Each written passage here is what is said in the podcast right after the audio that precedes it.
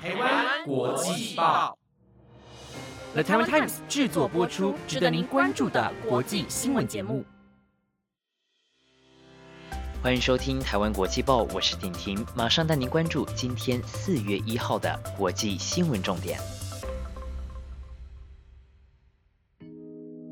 各位听众朋友，大家好，欢迎收听台湾国际报。不晓得您订阅台湾国际报了吗？按下订阅按钮，您将不会错过我们最新的节目内容。另外，也邀请您赶紧追踪我们的 IG 粉丝专业，您可以在 IG 粉丝专业上面知道更多国际名人的介绍，以及每周的重点新闻整理。赶快动动手指头订阅追踪吧！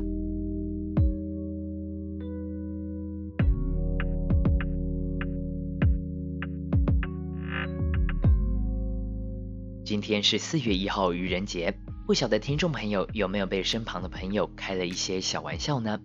尤其是现在社群媒体非常方便，恶作剧的把戏也就越来越多样化。除了朋友之间会互相嬉闹之外，有些媒体公司也会跟上这股风潮。像是德国汽车制造商福斯集团美国分公司就在周二发布了一项假新闻。表示美国业务名称中的 Volks 将改为 Volts，福特，没错，就是电压的单位，福特。虽然福斯集团过没多久就出来澄清这是行销手法，只是想要凸显 ID.4 电动车纯电修旅车的推出，以及迈向电动移动的承诺，也确实为品牌带来了旁观的讨论声量。但是此举在社群媒体上遭到了许多人的批评，认为误导了新闻的发布，甚至还有评论家重提多年前福斯汽车废气排放的丑闻。同时，这则愚人节的改名消息还引来美国监管局注意，不排除要对福斯集团展开调查。不过说到改名，日本跨国综合企业 Sony 在今天四月一号正式更改公司名称，从索尼株式会社更名为索尼集团株式会社。其实早在去年的股东会，Sony 就打算要使用新名字。索尼执行长吉田宪一郎当时指出，改名的原因是希望 Sony 能更多的发挥业务组合的多样性。此外，Sony 也宣布，未来的核心事业将是金融、电子业务和娱乐游戏业三者并立。你也是 Sony 产品的爱好者吗？相信改名后的 Sony 一定会更努力，让我们看见更好的索尼集团株式会社。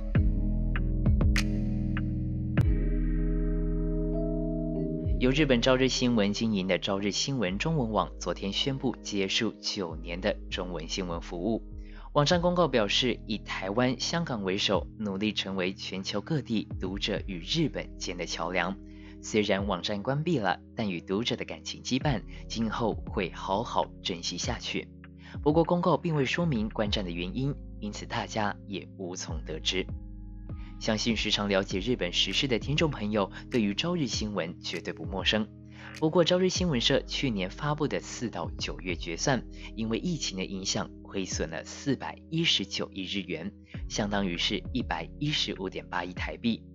而由于去年一整年的亏损，社长渡边亚龙为了负起责任，今天离职，由副社长中村史郎接任社长。总的来说，会亏损的原因大部分是来自于报纸以及杂志的销量锐减。从二零一五年的七百万份到二零二零年的四百万份左右，足足减少了超过三百万份。随着新媒体的到来，报社、杂志，甚至是电视新闻台，也许都要想想如何才能够生存下去了。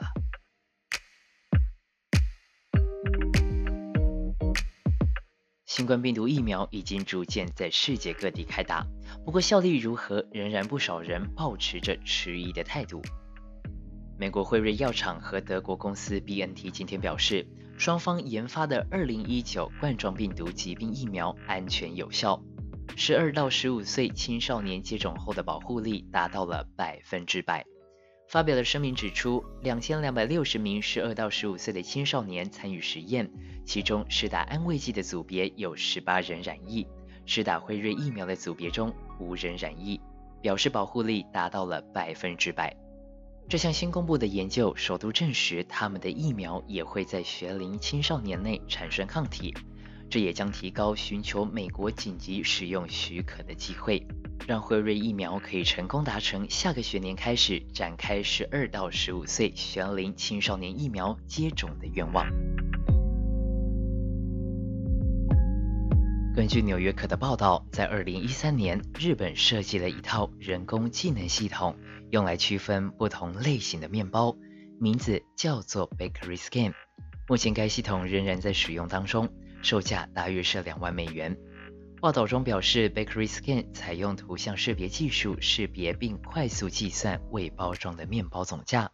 它可以用来帮助面包店完成一些基本的任务，比如区分羊角面包和其他面包种类，更可简化员工培训并减少收银所需要的时间，不需要条码或者是无线射频识别。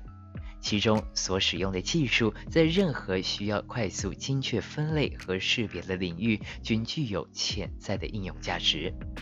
就在最近。这个 Bakery Scan 系统被科学家发现可以用来识别癌症。这个聪明的 AI 人工智能系统可以在显微镜在玻片上识别癌细胞，而且准确率高达了百分之九十九。这让医生能够轻松地区分癌细胞和尚未癌变的细胞。此外，这项系统还被用来区分医院里的药物。随着 AI 人工智能系统的技术越来越成熟，相信能够带给人类更多的便利。如果使用得当，在医疗上发挥效用，也许那些不治之症有一天也能够找出解放。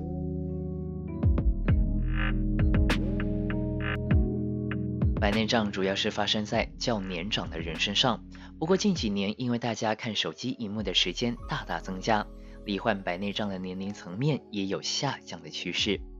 根据健保资料显示，台湾五十岁以上的人口有六成罹患白内障，每年约进行二十二万件的白内障手术。但是英国最新的研究发现，喝酒有助于降低罹患白内障的风险，尤其是喝红葡萄酒。根据英国卫报报道，这项研究是伦敦摩尔菲尔德眼科医院和伦敦大学学院眼科研究所的学者研究四十九万两千五百四十九名受试者的医疗和生活方式。研究人员发现，每周饮酒不超过政府建议的十四个酒精单位，相当于六杯半的人，做白内障手术的几率较低。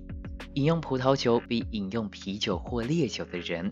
罹患白内障的风险又更低，而葡萄酒中发现的抗氧化剂有助于解释为什么适度饮酒者动白内障手术的风险减少百分之二十三。不过，报告也强调，尽管饮酒与白内障似乎密切相关，但并未发现其中明确的因果关系。提醒大家，喝酒一定要适量，另外也一定要遵守喝酒不开车、开车不喝酒的原则。才不会为了寻开心喝酒，最后反而是悲剧找上门。以上就是今天的节目内容。本节目由了台湾 Times 制作播出。如果您还有任何的相关议题想要收听，欢迎在底下的留言区告诉我们。如果您觉得我们的节目还不错，也欢迎给予我们五星好评。期待能够看到您的回馈。我是婷婷，我们明天见喽，拜拜。